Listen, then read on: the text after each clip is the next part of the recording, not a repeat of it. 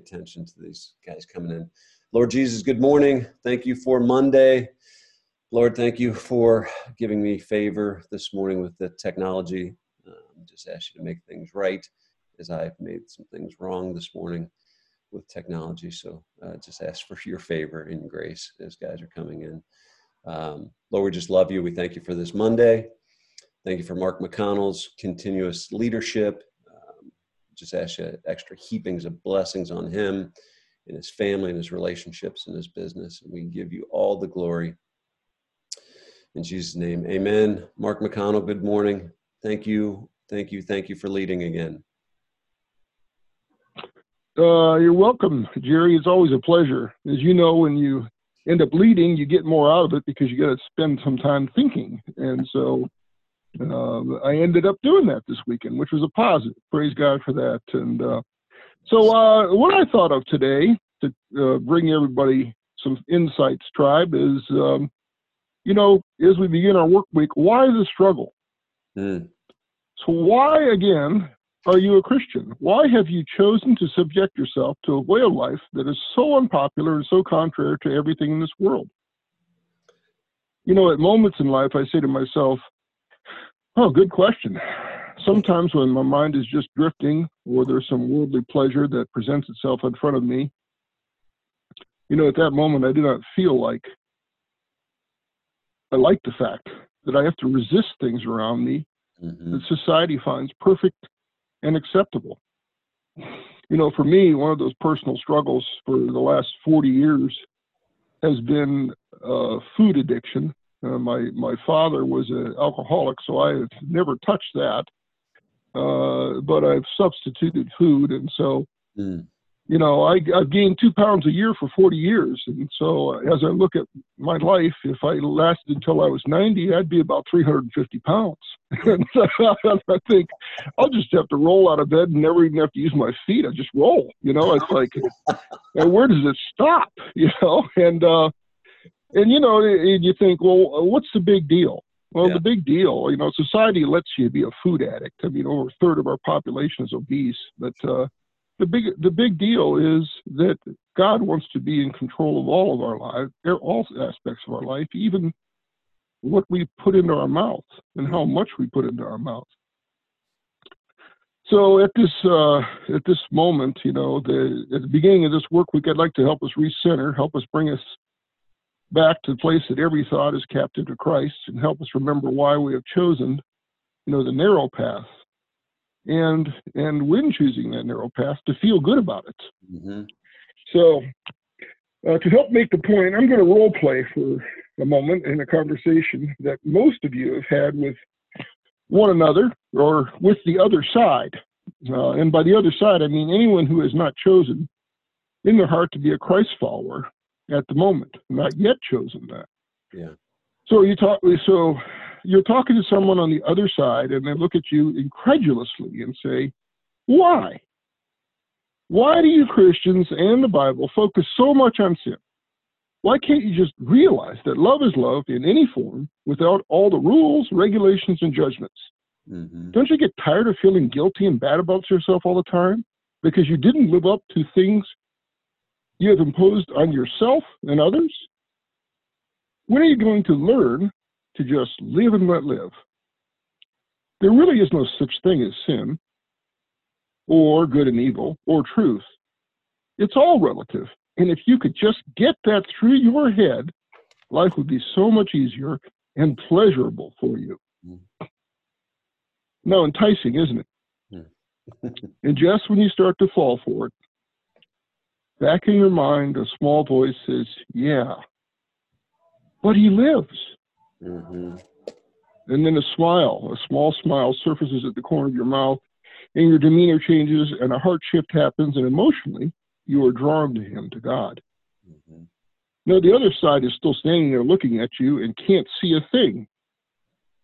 But you, inside, are fundamentally changed, and your heart now thinks, what can I do to draw closer to this all consuming love force inside me? And then you say, Not my will, but thine be done. Now, what was it the other side had just said? Oh, yeah, yeah. if you forget about the rules of life, then life would be so much easier and pleasurable for you. But now there are two competing desires in your head the pleasures of this world and this inner force of eternal love pulling you towards it. So now, which do you choose? The self and the piddly little things around you that give you pleasure for that moment. Or this, or at this point, we might as well just uh, name it, or the Holy Spirit. Do you choose the Holy Spirit? The other side can't possibly see, have any idea what's going on inside you because the Holy Spirit is not yet in them. They have only one voice inside, the self. So that incredulous look they gave you was really sincere. They have no idea that doing the will of God is not a burden, but the greatest joy of life because it draws you closer to Him. And because of this yearning for God placed in you by His Spirit, you are no longer enticed by their appeal to the life of pleasure. Instead, you are pulled toward the light. This little scenario goes on and on in our souls every moment of every day, and we are going to move toward the light or toward the temporal pleasures of the world, depending on what we do. You know, it's not a matter of begrudgingly following a bunch of rules to please God. In the Bible, that's the Old Testament law. And the Apostle Paul spends two thirds of the New Testament fighting against that mindset. And Paul is not fighting against the rules and regulations, in other words, the will of God. He is fighting against the wrong attitude about the rules and regulations. And in all things, for Christians, Jesus is our example. The entire book of John shows us Jesus in the flesh on earth saying that he's doing the will of his Father. And then ultimately, in the Garden of Gethsemane, the climax is hit when he is in so much mental anguish that he is sweating blood, and he wins that internal battle and says, Not my will, but thine be done. And then he goes to the cross. So if Jesus can do that, why is it so hard for me to deny myself and take up his cross and follow me? Why is it harder to resist sin? Mm-hmm. For me, the two-way dialogue begins in my mind in in the evening at about nine o'clock when I finally relax and want some me time. So I'm watching something like Monk on TV, something uh, silly and mindless, and uh, that box of chocolates in the kitchen is beckoning me. You know, for you, it might be the pretty lady walking the dog while you're parked at the light on the street, or the temptation to just stretch the reimbursable uh, miles a bit when you're writing down a trip, or the urge to just go off on a lazy employee. Whatever it is at that moment, what are the temptation? The self is crushed and sin is resisted not by trying to follow the rules, but by being drawn to Him, to the light. And the result of being close to Him is that the pleasures of this world start to fade away. So again, why are you a Christian? Why have you chosen this morning mm-hmm. to subject yourself to a way of life that is so unpopular and contrary to the world? Well, because he lives. I am that I am, and that I am draws you to him, to the light. And the light is so bright that the goal of this life is to get closer and closer to it. Mm. And we get closer and closer to him by being like him, by doing his will. And with these thoughts, 1 John 1 5 through 7 starts to make total sense. It says, This is the message we have heard from him and proclaimed to you that God is light, and in him no darkness at all. If we say we have fellowship with him while walking in darkness, we do not live according to the truth. But if we walk in the light, as he in the light, we have fellowship with him and one another, and the blood of Jesus cleanses us from all sin. So today, clan, moment by moment, I encourage you, choose the light, choose closeness to him over the temporal things of this world. And if you think about it, you can remember why you're a Christian, you can do so with joy. Hmm. That's good, Mark. That's good, Mark. You know, it, it, the the I made a couple notes on this, Mark. That's really uh, interesting for me this morning to to process. Like, if you were going to enter a competition, um, you know, a sporting event of some kind, a race, a game, and you knew that you were going to win at the end, like whatever adversity you go through, you knew at the at the end of it you were going to win.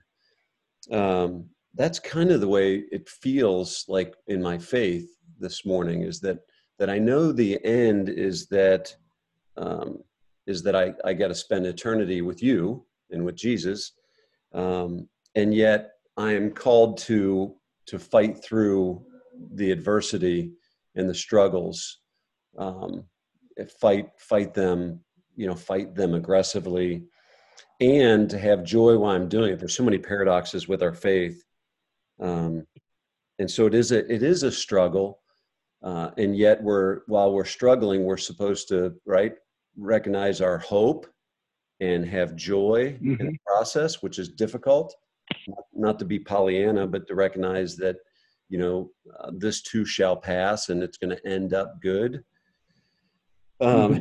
and that the holy spirit's our helper to go along with us on the journey um, there's so many maybe i'm saying the word paradox again there's so many there's so many paradoxes with this um, in our, our faith journey. It is really, really interesting. And I, like you, struggle with uh, consumption. Um, I definitely, um, all my emotions are tied happy, sad, boredom are tied to eating. So that's definitely something that I, I need the Holy Spirit's help with um, to work through also. It's good. Um, also, Mark, as I've got you and I've got a captive audience, we are we have talked about doing the last Friday of the month doing prayer, and so instead of having one of us lead the PSP, Mark, um, I'm going to ask a few of you guys to to uh, to help me pray. Um, so for, I'll be asking for prayer requests, things that we can be praying for during this time, which I'm excited about. Um, so again, I'll send text messages out, and I will apologize for this morning. Uh, whatever, however, I set up the Zoom call today. I there was an admit button. I don't know what it sounded like on your all's end, but I'll see if I did something uh, technologically incorrect. So anyway, Mark, I appreciate you leading this morning once again. Thank you for your leadership, and will you pray us into uh, pray us into our Monday? Sure, sure. Lord Jesus, we know that you are, and that you are the rewarder of those who seek you. And as we go through our day today, allow us each to hear your voice and to follow you. Mm-hmm. At the moments when the circumstance around us is shouting something different, or at a moment when we forget who we are, let us let us hear you, Lord and let that that voice of yours through your spirit become louder and louder until it drowns out and your light drowns out the thing that we know we shouldn't do, but we're tempted to do, Lord. So that we can get close to you. Lord, the goal isn't to be Charles Atlas for me at 60 and have a wonderful body. It's to grow, draw close to you. Yes. And uh, my sin is it draws me away from you, Lord. Uh, to each person, they know what it is mm-hmm. today. Let them choose you, Lord. Yeah. Let this be a time that they can reflect and choose you in the midst of the waves, the struggles, the power, the 17,000 phone calls and emails yeah. that they would know that you are right next to them. In Jesus' name, amen. Amen. Thank you, Mark. Love you guys. Have a fantastic Monday.